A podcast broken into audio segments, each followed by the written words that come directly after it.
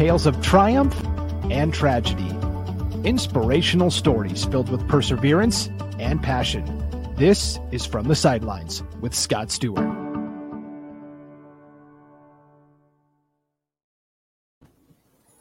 Welcome, everyone. Thanks for joining us today.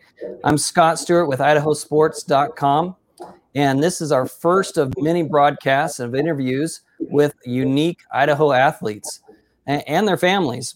Today we have Iradukunda Emery, an all star athlete from Twin Falls, Idaho. We're really excited to have him here today. Um, we'll also be uh, joining him is his parents, as you can see there, and we also are going to have uh, a couple of uh, guests uh, in in Emery's life. So let's start. Welcome, Emery. Thanks for joining us today. Yeah, thanks for having me.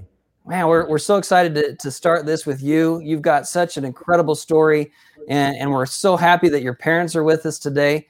Um, so let's let's start out. Emery, what tell us a little bit about yourself. What what why would we want you to come on this broadcast, our, our first broadcast uh, with IdahoSports.com? Um, I think my story is kind of different, unique, because I came from a different country, and I didn't Where start. did you come from? I came from Tanzania. Tanzania. Okay, tell us a little bit about that. Uh, what what? How long did you live there, and, and when did you come over here? I lived there for about five years before we moved. So Five years. That's fantastic. And and what was that like for you? And do you remember what are some of the things that you remember the most about Tanzania?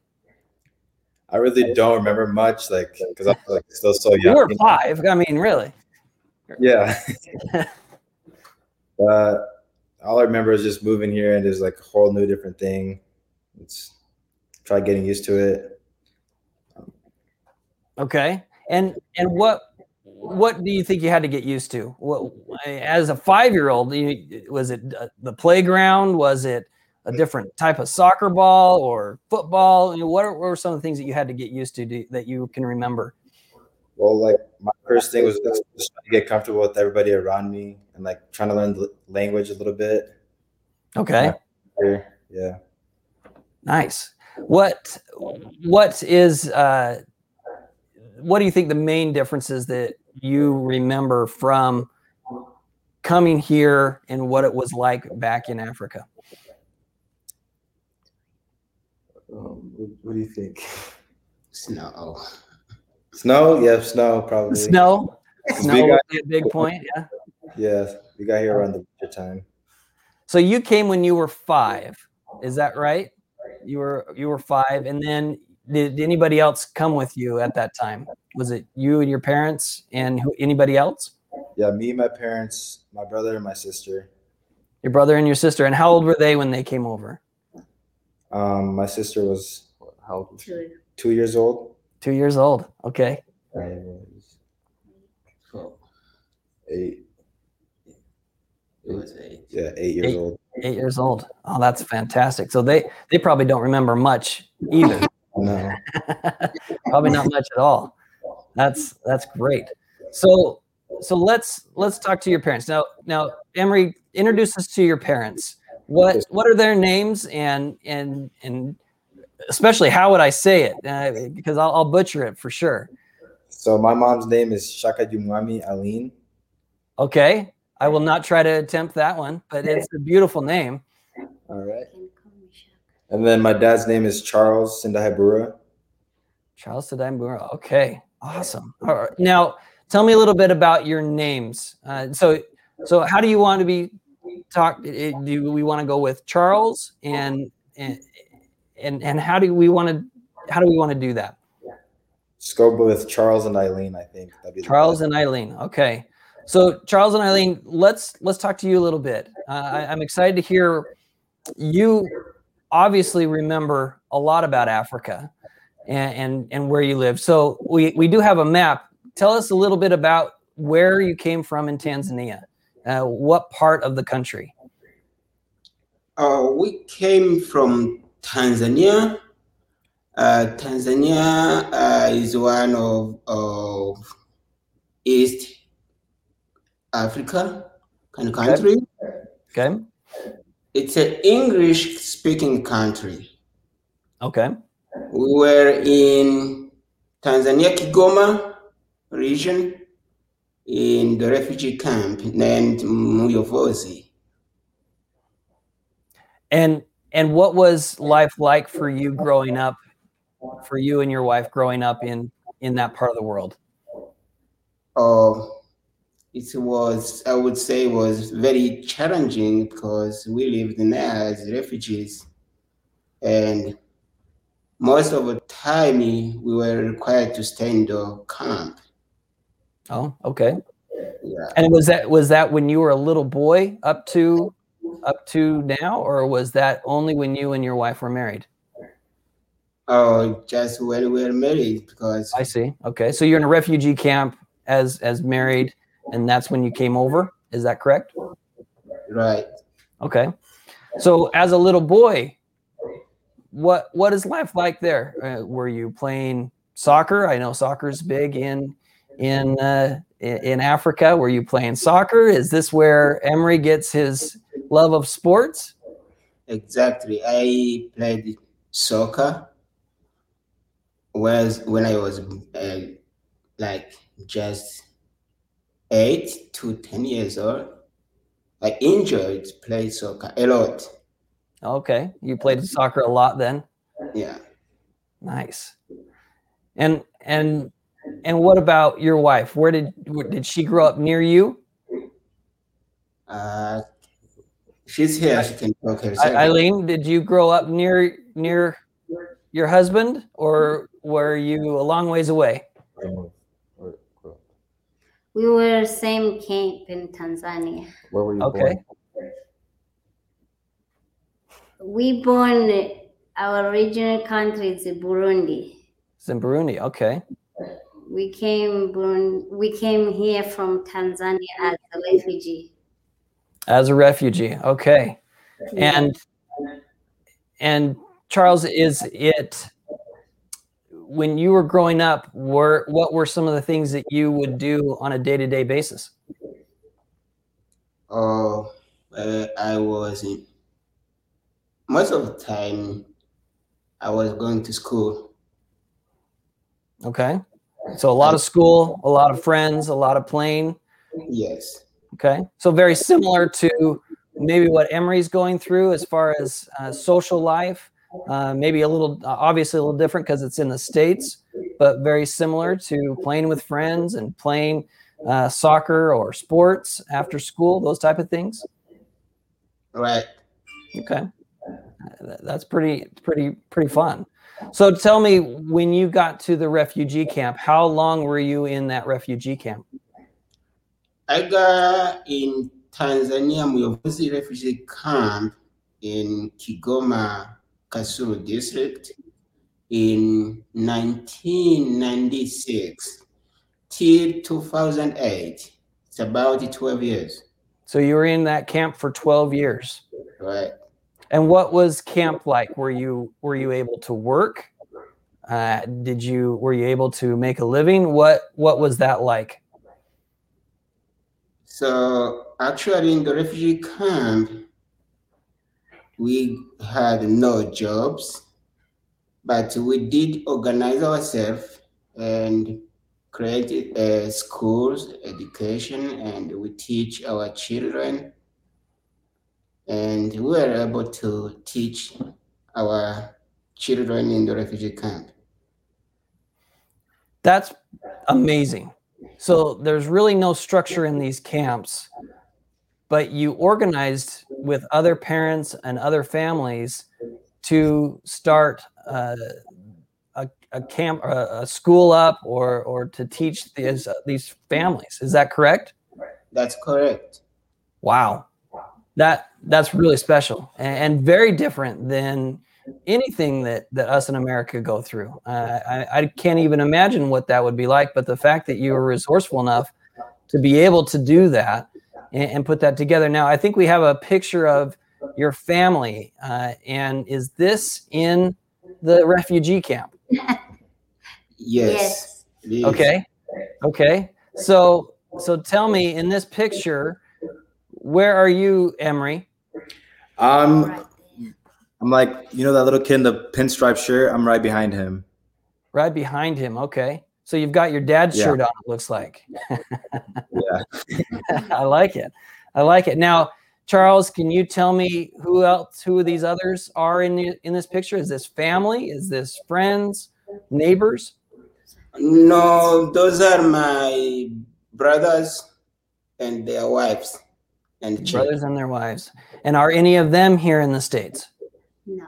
No, they didn't get the opportunity to come over.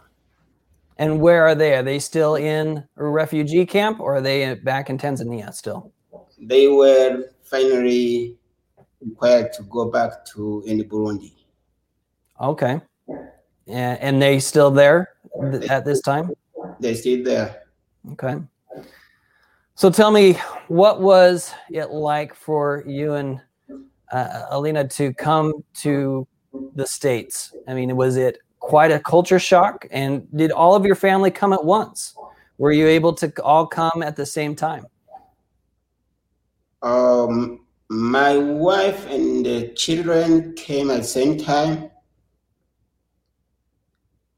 but uh, I think through our immigration interview process, we are able to make it to come together. That's that's really special because that's not normal, correct? Yes, that's correct. Uh, that's really special that you were able to all come at the same time. Uh, we've we've heard horror stories of uh, people coming over without their families and having to stay here for five, even ten years before their families can come. And I mean, can you imagine uh, what that what that might look like? Uh, you know, let's say you you brought just one person over, and maybe just Emery came and and you guys had to stay behind. I mean, that would be that would be a, a fully different life, correct? That's correct. Very very interesting. And how long did it take you to get used to being in Twin Falls, Idaho? I think we were able to adjust very fast because we came in winter time. It was kind of challenging because so you went from what 90 degrees to uh, 20 degrees? was- that- and we were not used to. yeah. So Africa is kind of hot and was very it was very sudden cho- shock. Yeah. Climate change.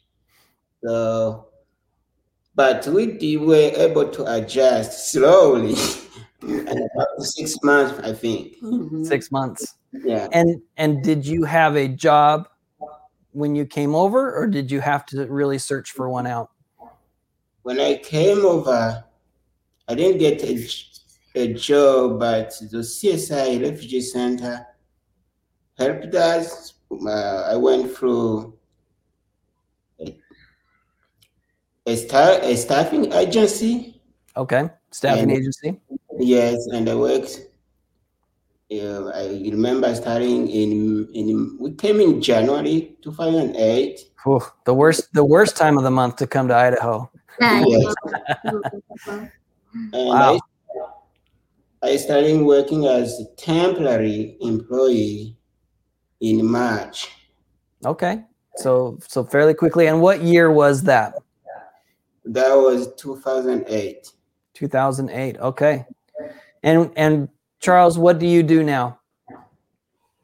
So now uh, I'm going to school and I'm working night night time to to be able to take care of myself and my family.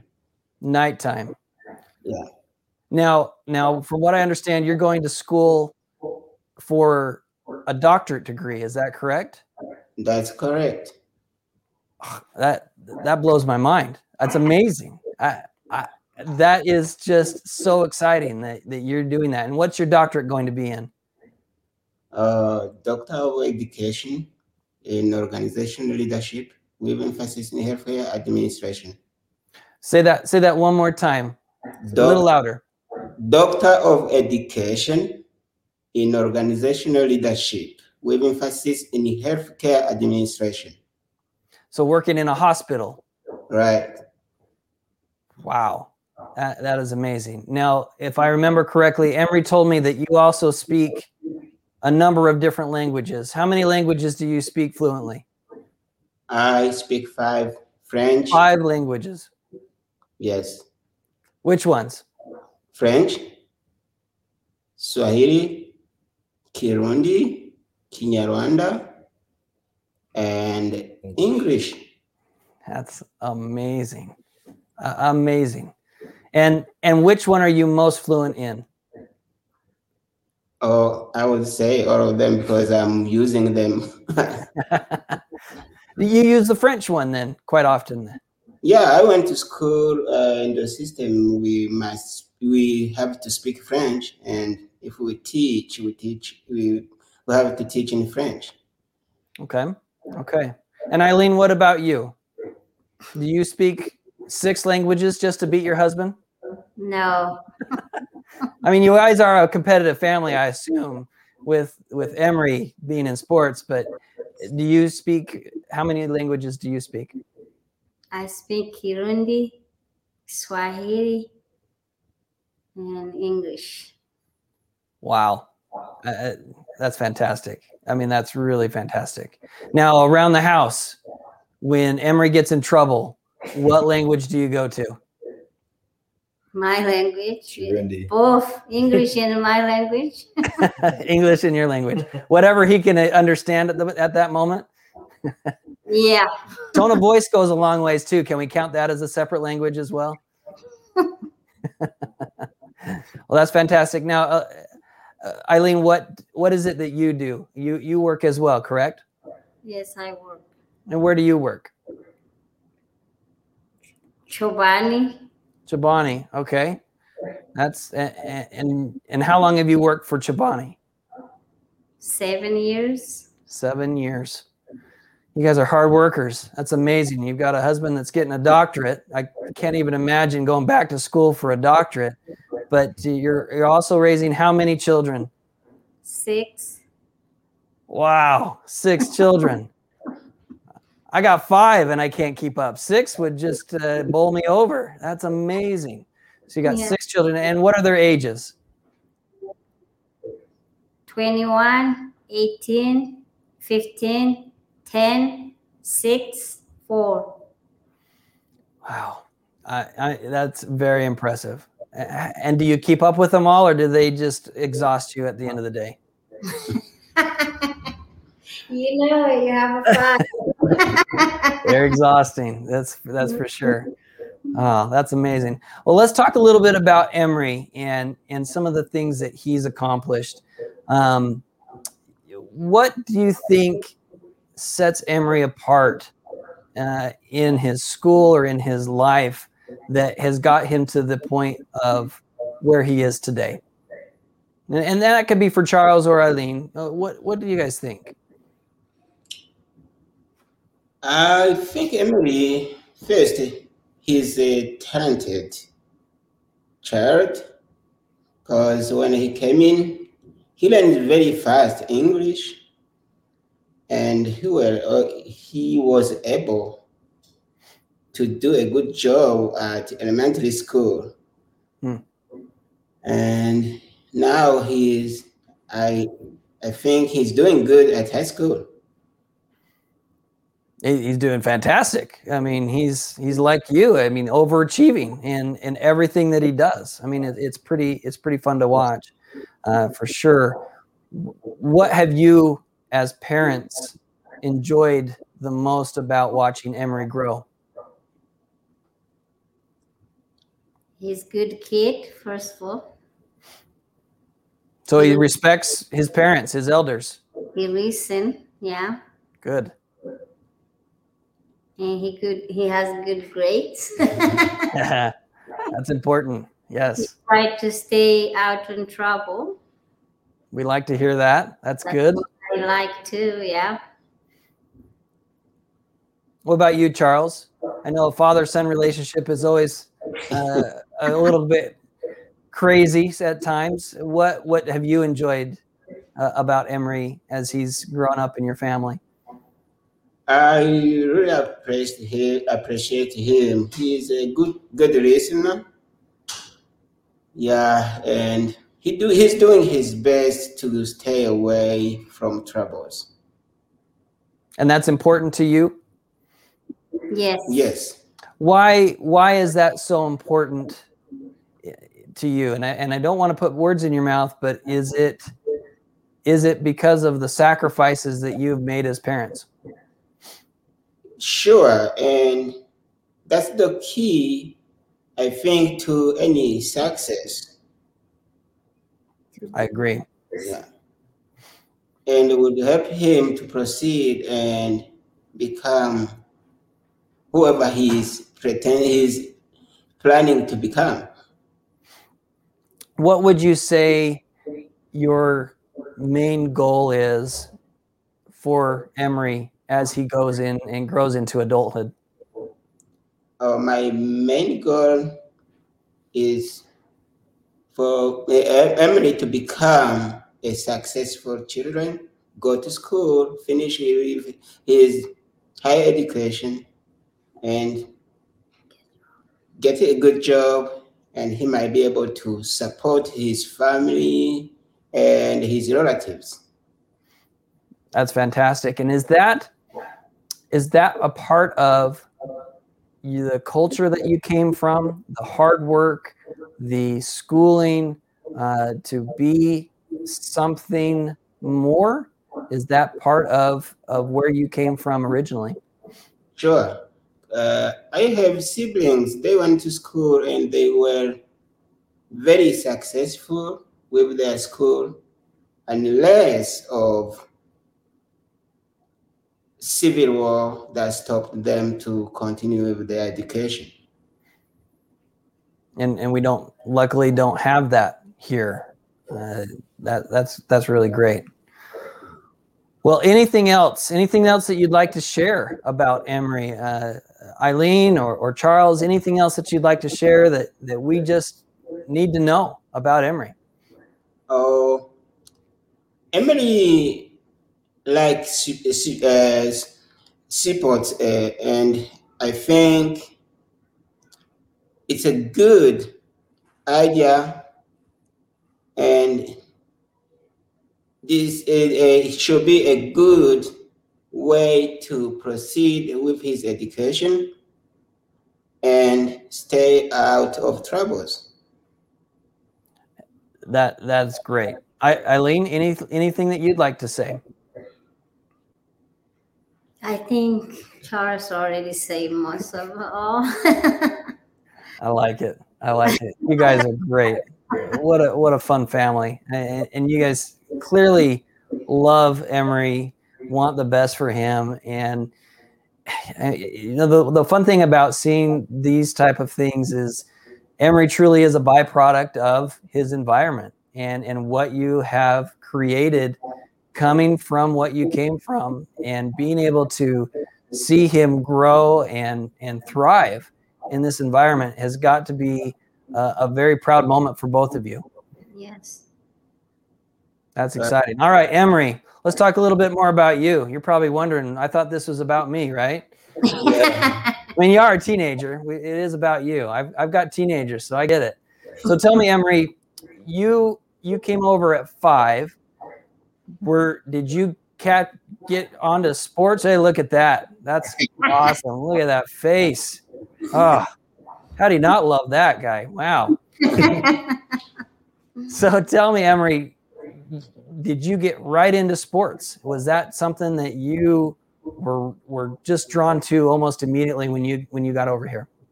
I feel like when I got into middle school, that's when I started like I saw a bunch of people playing sports and I was like, that looks fun. I want to try that out. And then I met one of my best friends, Brody. Uh, Robert Brody? Stewart. Okay. Yeah, Wilson, yeah. Okay. I met him at Robert Stuart and then he told me to come try out football because I was running around with him and playing with him. So I went and tried that out and then I just started enjoying it. And what what age were you then when you started playing football? I was about, so seventh grade, I'd probably be what, 12? Okay. 12, yeah. Now, Eileen, and Charles, not to go back too far, but when he started playing football, was that a concern? Was that an excitement? Did you think that it would lead to what what he's able to do now? I I honestly say it was a good idea for me because most of the time I enjoy playing with them around the house, exercising. So make me happy. Got him out of the house then. I like that. I like that. Do you feel that you had to sacrifice a lot of your time so that Emery could be as successful in his sports as he's been? Sure, because he he's spending a lot of time with his, uh, his uh, practices. So, and he might be helping his family with different stuff.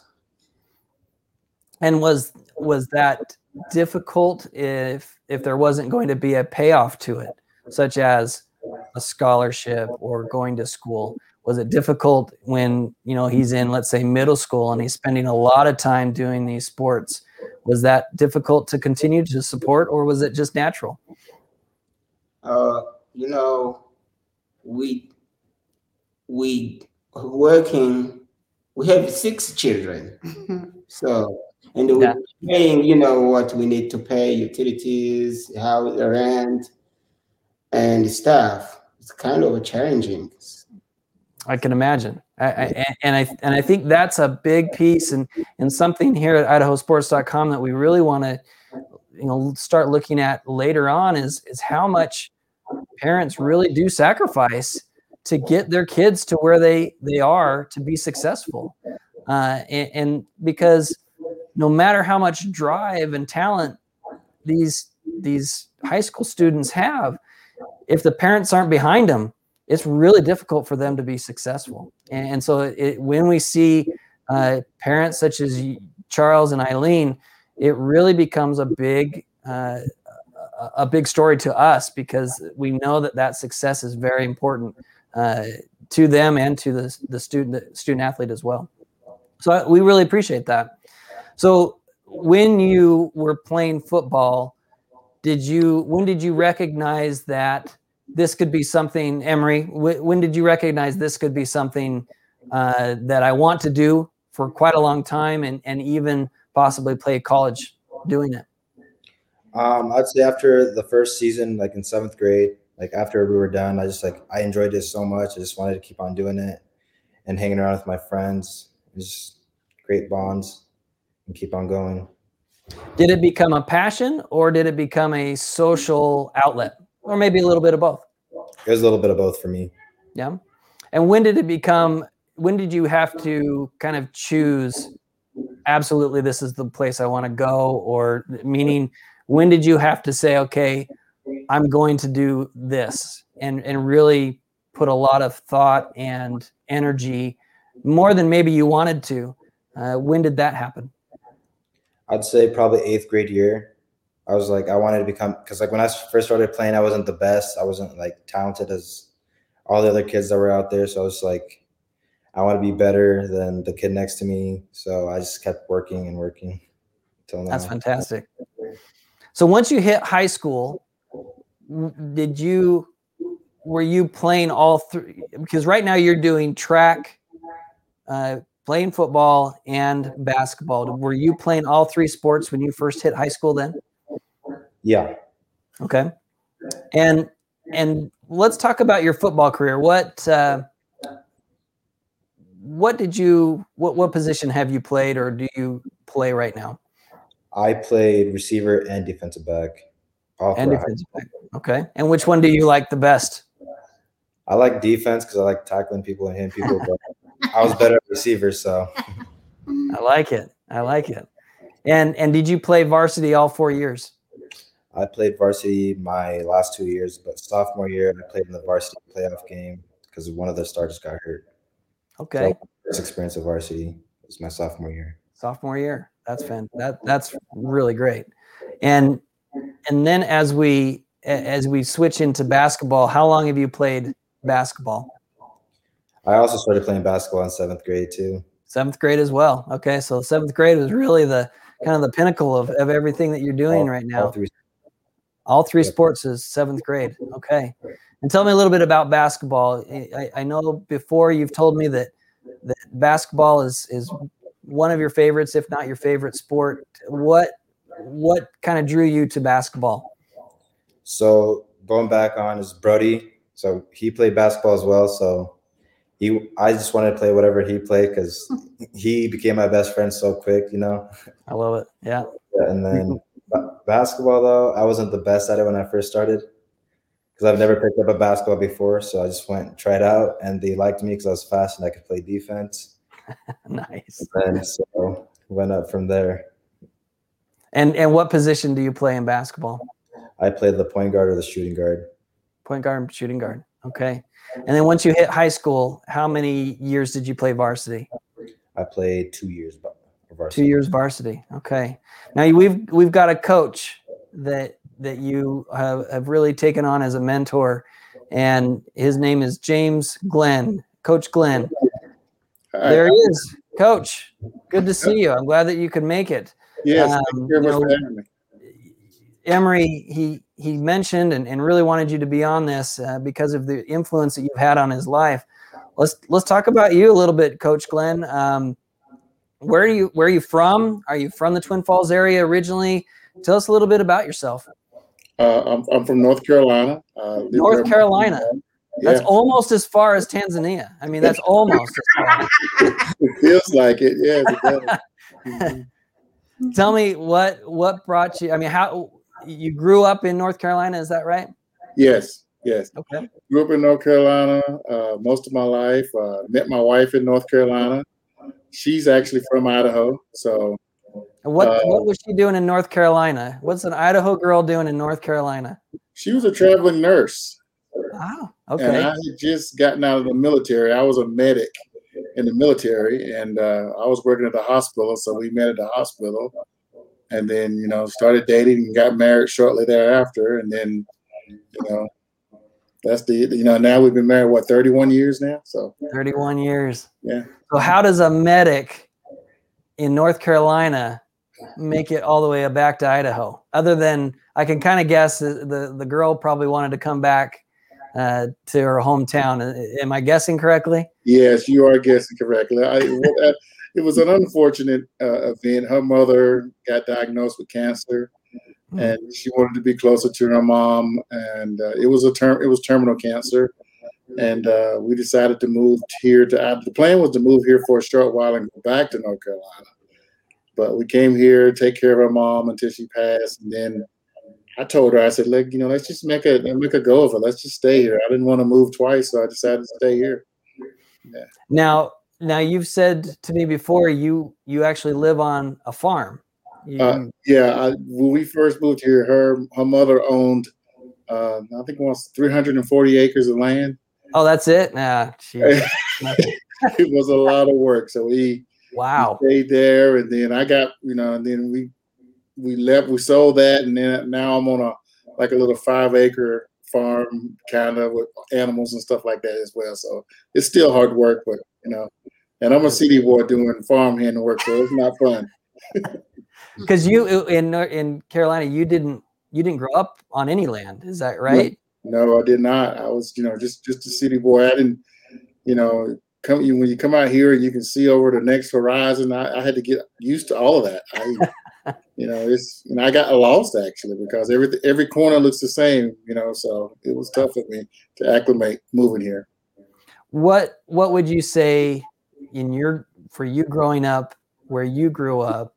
What what would you say is the main difference to what let's say where Emery grew up or or and and that differences and what's that made you like today? Oh, that's a very good question. Uh, uh, again, just like Emery's Emery's parents and Emery themselves, you have to acclimate to your environment, and it was, you know, it was very difficult, different, difficult moving from city where I was from to agricultural and farmland here. So it was had to, you know, get some getting used to the traffic with the heavy equipment and stuff like that, the smells. the dairies. Yeah. yes, it, you know, you know that's, that's kind of the stuff you don't experience back in the city. Whereas the city was noisy, loud, sirens all the time. It was, you know, now it's peaceful here. It's very peaceful. Yeah. What what you've you played ball for quite a number of years, is that correct? Yeah. Mm-hmm. Did you play as a child?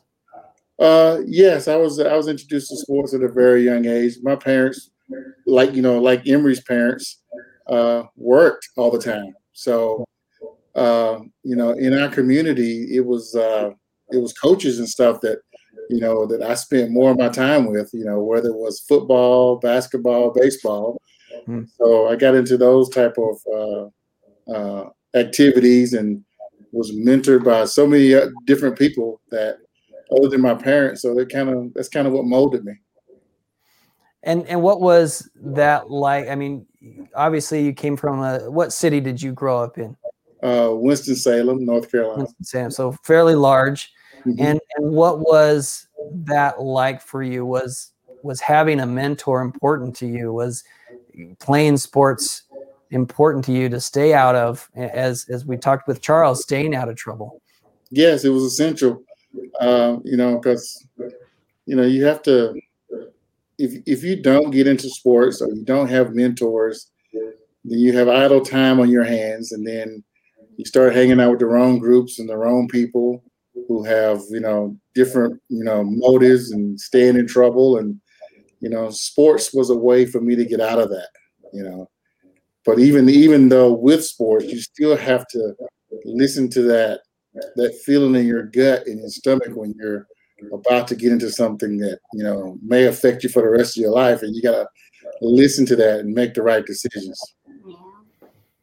So tell me as you how long have you moved over here how long lived here in uh, in idaho now this will be my my ninth year ninth year so you moved yeah. over here about nine years ago mm-hmm.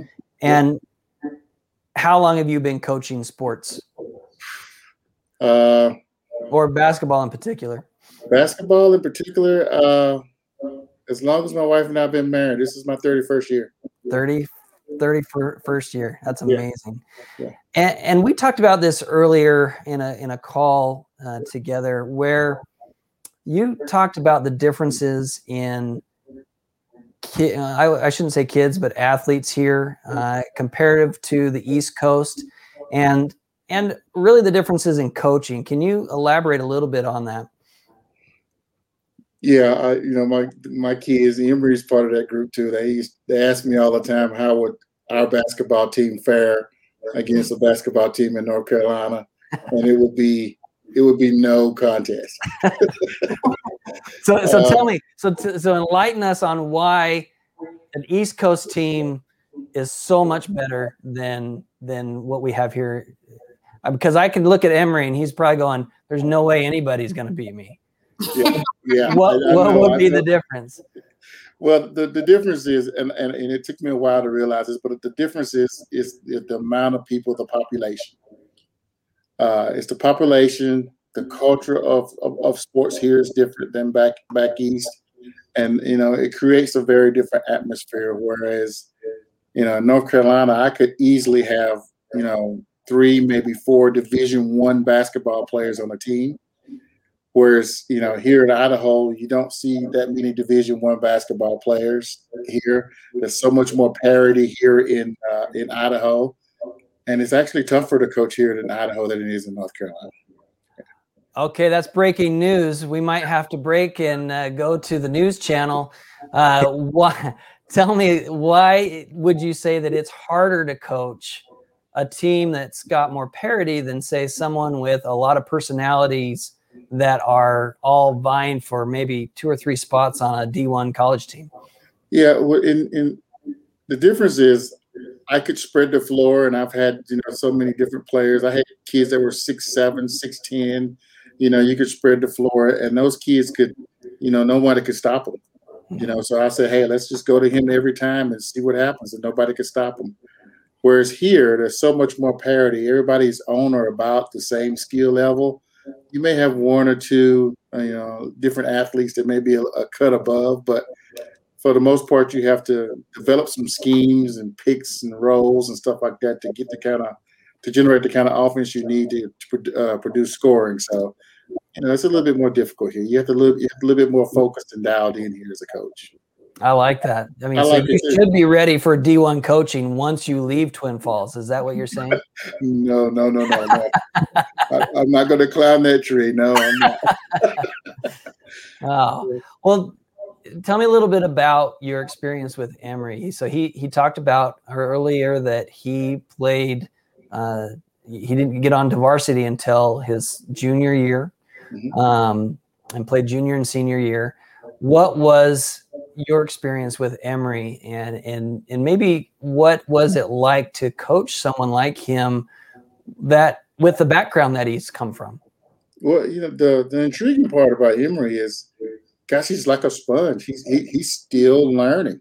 Mm. You know, so when he came to, you know, to Twin, when I watched him at Twin when he first came there, he was like I said, he's a sponge. So he's soaking up as much as he can to to to get to that level where he wanted to be. So he was continuously learning, and that's a skill that most coaches would you know just just die for a kid that just wants to to learn and get better. And you know, like I said, you know, Emery is a, is the exception to the rule only because of his athleticism and his strength. Hmm. Um, what I mean by that is his athleticism and his strength uh, superseded his ability to think and, and, move around on a basketball field. So his body was ready, his mind wasn't ready. But you know, so my job, our job, was to get those those two things to work together. And once he started, gosh, getting it, I mean, you know, I told him there was there's going to be a point where the game was going to actually slow down for you. That you're going to see things develop before you can get to that point. And you know, and gosh, he, he started doing that and started being productive I like. I'm a defensive coach, so I like Emery's defense more than anything. Emery, do you remember a game or a time that that happened where the game seemed to be in slow motion or the court seemed to be about five feet long and, and you could do pretty much whatever you wanted? I'd say our playing games like the state tournament to see if we were done or not. I feel like that was that was probably the game that I felt like that.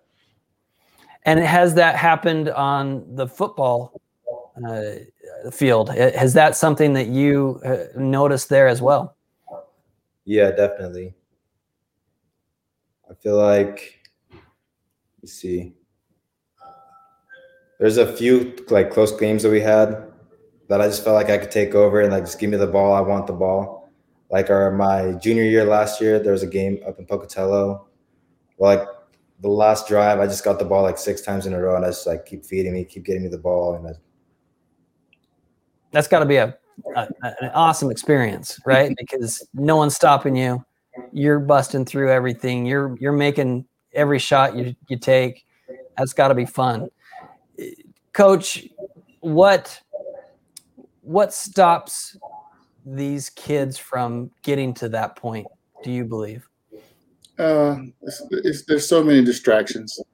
There's, there's so you know there's so much other things going on in the world. I mean, I have a son too. He's he's much older than Emery. He's 28, but I tell him all the time. I said, you know what, you have to you have to stay focused on on, the, on your goals. Make small goals and try to reach those goals. Mm-hmm. Um, you know, don't get me wrong. I, I, I love the way this world has developed. It's just that there are so many different things that can get you off track.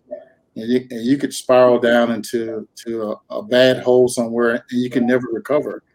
You know, so that you know having that fear of, of, failure, what I've been trying to put into my son and, and Emery and all the kids that I coach, that you got to stay on the straight and narrow. You're going to be tested. You're going to be tested, but you gotta you gotta make really good decisions in life, and then you know, and then once you make you start making those decisions, you start seeing the goals becoming obtainable, and uh, you know you're like you're on that right path, and you know you're going to succeed and then you also have to be available for them. I tell every one of my kids, and Emery knows this too, that you know I'm here for them. I mean, I don't, you know, even though you've done with high school and you're moving on, if you need to call me and talk to me about something or get some advice, I'm here for you. Because you know it takes, uh, you know, I hate to say this, but it takes a village. You know, it's not, you know, it really does. And my, you know, my parents have, you know, didn't have a clue about all the coaching and the mentors that were in my life that helped me to be the person that I am today. Emery, you better keep him on speed dial. For sure. That's that's amazing. Mm-hmm. Emery, what if any has there been a time that you've become distracted? Do you do you have any time that you've you know, maybe succumbed to some of those distractions in life and and how did you get out of that and, and, and get back to where you were focused in on where you needed to be? Yeah, there was a time last year where I got into a situation that I shouldn't have. But then uh, my parents and Coach Glenn and other people helped me out of it and just got me right back on the right track and got me back to where I'm to where I am right now. Was it when you realized what you could be losing or missing out on? How important was that to get back on track? It was really important to me. Yeah. Coach, when you when you see kids kind of start going down that road, what what are some of the things that you find are effective in in pulling them back out and and helping them to kind of see because a lot of times teenagers in general you know they they want to do what's in front of them right they want to have fun they they that they're they're just teenagers. I mean we all were teenagers once. We all did stupid stuff. Uh, and and how what have you found that's been most effective in kind of pulling them back and and helping them to understand these actions or these have repercussions for a long long time? Well you know sometimes you have to do something drastic. You have to do something that impacts them you hmm. know you know um, for i can tell you for me i was headed down that road you know doing the wrong things and the thing that turned me around was i joined the military and when i got in the military it was there was there was no one there to help me. It was you you wash and dry your own clothes. You you, earn your money. You buy your own food. You do all those things. It, it taught me how to grow up quick, fast, in a hurry. I mean, there were days when I would get my money and I was still a little kid and I would go out and blow all my money and I'd, I'd, go two days without food because I didn't have the money to pay for the food. And, you know, and then I started get, I said, hey, wait a minute, I better start stopping all this partying and stuff, and I better start saving some money. And you know, so it makes you grow up that way. And then with with Emery, like I said, Emery's a sponge. He wants to learn, and you know, like I said, he get you know, we're gonna all get in trouble. I've gotten in trouble. Everybody gets in trouble. It's just that you got to have those people in your life, like like his parents and uh and myself, who I, I brought Emery here to the house I just called him. I said, look, my house, five o'clock, be there. Don't give him the opportunity to say, hey, coach, I got this going on or that going on. You be at my house at five o'clock. And you let him know the seriousness, seriousness of his nature and what he's doing and the path he's going down and how it can, you know, just, just you know, one wrong move can destroy everything for him. Hmm. And uh, I told Emery, I got a, I got a kid that I coached probably 12, 13 years ago that went down the wrong path and, and is currently still in prison mm. uh, because he chose to do the wrong thing. And, you know, and then I, I showed Emery that relationship. I still write this kid to this day, mm. but, you know, just to know that he made a wrong decision, went down the wrong path, and, and he he doesn't have the opportunity that Emery has to correct himself and, and keep going on the straight and narrow. You know, he let the he made a, a really poor decision, and the government made a decision for him. So, you know, so I just yeah. I brought essentially I just brought Emery here to the house and put the fear of God in him. and I, Emery, and I, Emery, did it work? Yeah, it worked. well, I think I think the key here really is isn't about what you did but more about what you showed Emery and, and these boys and, and the other kids that you're around uh, and that love and that care that you showed them. And, and I think that that more than, than the fear really resonates eh, because they need someone to know that they can, that they're seen. Emery, when you, when you feel that, when you feel coach coming at you and saying, I care. I want you to be better than what you are. When you feel your parents pulling at you saying, I need you to be like this. What's that like for you? And, and what's that like for them to believe in you so much and to believe in your potential so much that they're willing to, for instance, your dad works nights, your mom works weekends. What's that like for you as an individual? Not just as an athlete or as a, a high school student, but just as a human being it just makes me like it pushes me to become a better person just like stay like good stay out of trouble and just like make them proud you know that's that's neat to hear because i i think that coach when you talk about these kids it probably means a lot to you. I mean they probably mean as much as or or close to your own children or family.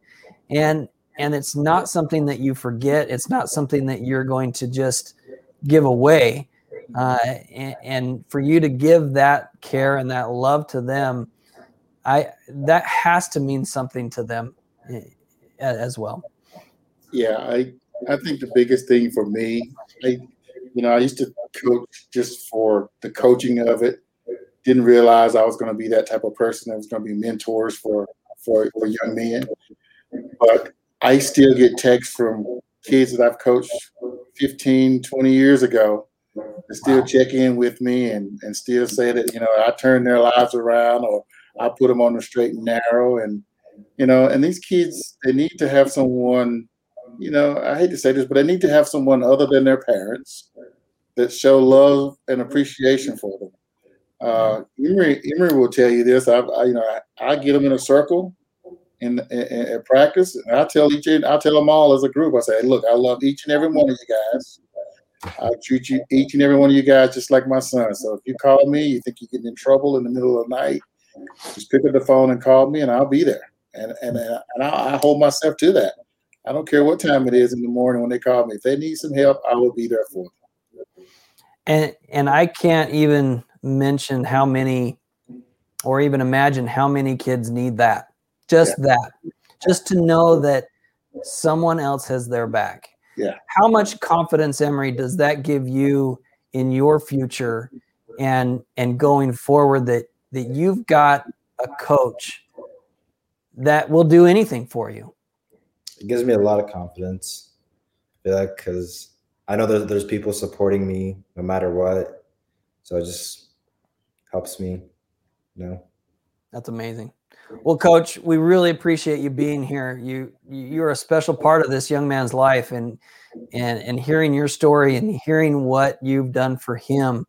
Uh, really exciting. Any any last words that you'd like to to give to to Emery? Yeah, I you know, first of all, I can I can't imagine the hurdles that Emery's parents both had to go through to get out of a refugee camp and come to America and, and, and be successful like they are. You know, they need to be commended for that, you know, that struggle that they endured and was able to get over here and and, and, and make a life for their children. I mean, I think that is that is phenomenal. Uh, they should be applauded for that. Uh, and I think they're, you know, they're doing all the right things. You know, I, I enjoyed listening to their story because uh, I, had, I had no idea until today that they were in a refugee camp. I had no idea and then to hear their story and see what they had to go through and the struggle with still their families are still over there and they need to get them out as well you know it makes my hurdles or things that i'm going through seem minuscule at best uh, because i can i can't imagine going through what they did to get Emery over here and uh, to get him prepared for college and, and have him on that path to success is phenomenal Thanks, Coach. I really appreciate having here. And and and before you go, you know, I I'd like to ask Emery's parents: Was it harder to be in the camp, or was it harder to raise six kids? Which one is uh, which one's worse? It's uh, very hard to be in the refugee camp. yeah. At the same time, it's hard to raise, to raise kids. maybe maybe maybe a little bit like this well again coach we really appreciate you being here um, you, are a big part of his life and, and so thank you thank you so much for being here thank you guys for having me You guys have a good night. All right. Thank you. Emery, let's move on. Last sport, track. Tell us a little bit about that. When did you start track? Was it seventh grade again? Yeah, seventh grade as well. Okay. Tell me a little bit about what what did you run in track? Did you what did you start out with?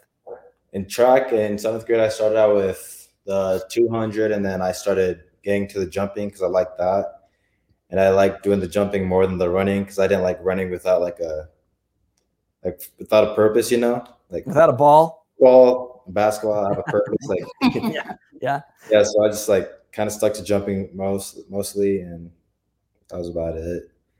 And did you did you do varsity once you hit high school? Varsity all four years, two years, what, same thing, uh, Three years.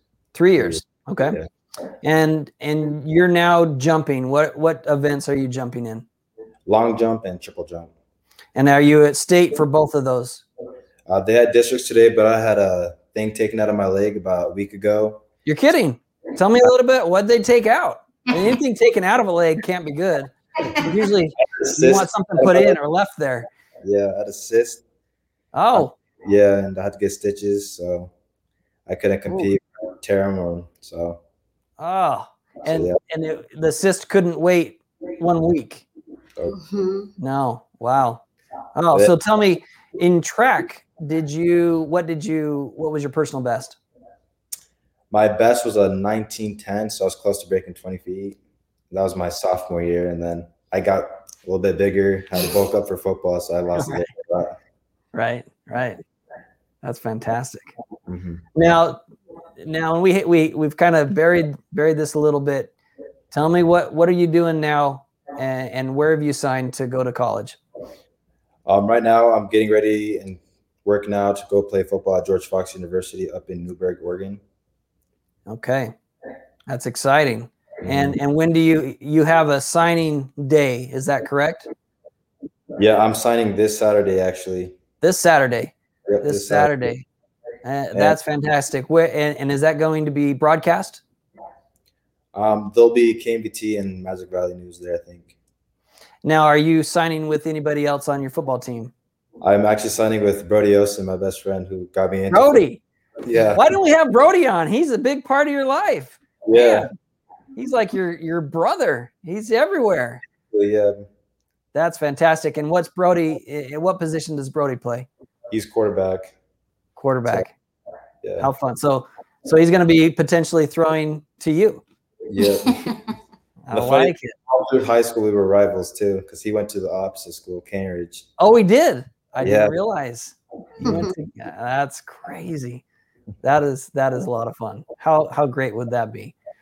That'll, now, are you going to room with him, Yeah, we're gonna be roommates. roommates? And when do you head off to college? We will leave August 8th. August 8th. Yep. Now, one thing that I don't think many people know is your schedule. You told me this a couple of days ago, and it blew my mind because as an adult, I don't even keep that kind of schedule with five kids. Tell me what your schedule is like. Just kind of lay it out for me. Like throughout the week, Monday through Wednesday, I work out from 4:40 a.m. to 6 a.m. That's AM, people. Yeah. AM. 4:45 AM. I come home, get showered, get ready for school, take my siblings to school. And then after school, I'd go to track practice. And then after track practice, come home, do homework, and then start it all over. Whew. And then and then what are you doing on the weekends? On the weekends, I'm working at Chobani over there with my mom. So Saturday and Sunday. Is that correct? Ah, that- that's remarkable. It, it really is remarkable because how many of your friends or athletes work? Not that many. Not that many, right? Uh, and why do you feel the need to work, even beyond what you're doing? Um, I don't know, just to feel like grow up a little bit and just like my parents have pushed me to like keep working and working, you know, just push yourself, you know. So it's just like That's it's amazing. it's kind of natural just for me to do it. It's fascinating. It- the work ethic that you have, the fact that you want to do those things. Uh, Charles, when when you, you put him to work uh, on the weekends, did he did he whine? Did he complain? Has is he that kind of kid? No, he doesn't complain. He Actually, like understands kids like to work. because He's a No. delight. we're setting an, a good example. We we're doing our best to see if we can be able to support our family, and so they are learning from us. Charles, where did where did you get that from? It, was it from your parents? Did they teach you that kind of integrity? I learned that from my parents and some of my good friends. That's amazing. Uh, this this story just gets better and better and better uh, as as we talk. I I'm always fascinated and just pleasantly surprised at at the work ethic that you have, what you've came from, eh, what you've become. Uh, you're going to be a doctor soon. How soon, Charles? Are you going to be a doctor? You, I don't know yet. I, I'm working on four more courses and a dissertation. Four more courses and a dissertation. I mean that that sounds like a good book. Four courses and a dissertation. Well, I really appreciate this. You guys have been just fantastic. Emery, you've got a super bright future ahead of you. George Thank. Fox are lucky to have you. I, you're going to do well with this work ethic, with the head that you have on your shoulders. It's, it's just bright. It's it's just downhill from here, and, and I'm so excited that that we get to be a part of that. Thank you so much for being here. Thank you for being a part of our initial uh, presentation, initial interview. I, I've just loved every second. Any last words, Emery? Any last words that you'd like to leave with our audience? Um, I'd also like to thank like another person before we get done with this. He's also Certainly. my life. His name is Joseph Kirschner. He's Brody's grandpa. He's basically my grandpa grandfather now, and just like he's helped me throughout a lot. It's like just growing up and stuff like that. So I like to thank him as well, like their whole family.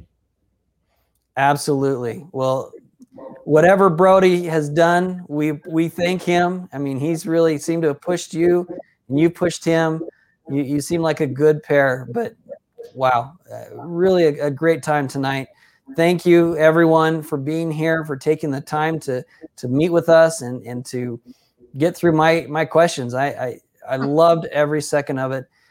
Have a great evening, and Emery, do good be good. We're excited for you. You've got a whole community behind you, and, and we're, we're really excited for you. Yep. Thank you so much. Thank you, everyone. Thank, Thank you. you. Thanks good for having night. us. You have a good night. Bye bye. Bye Bye-bye. bye.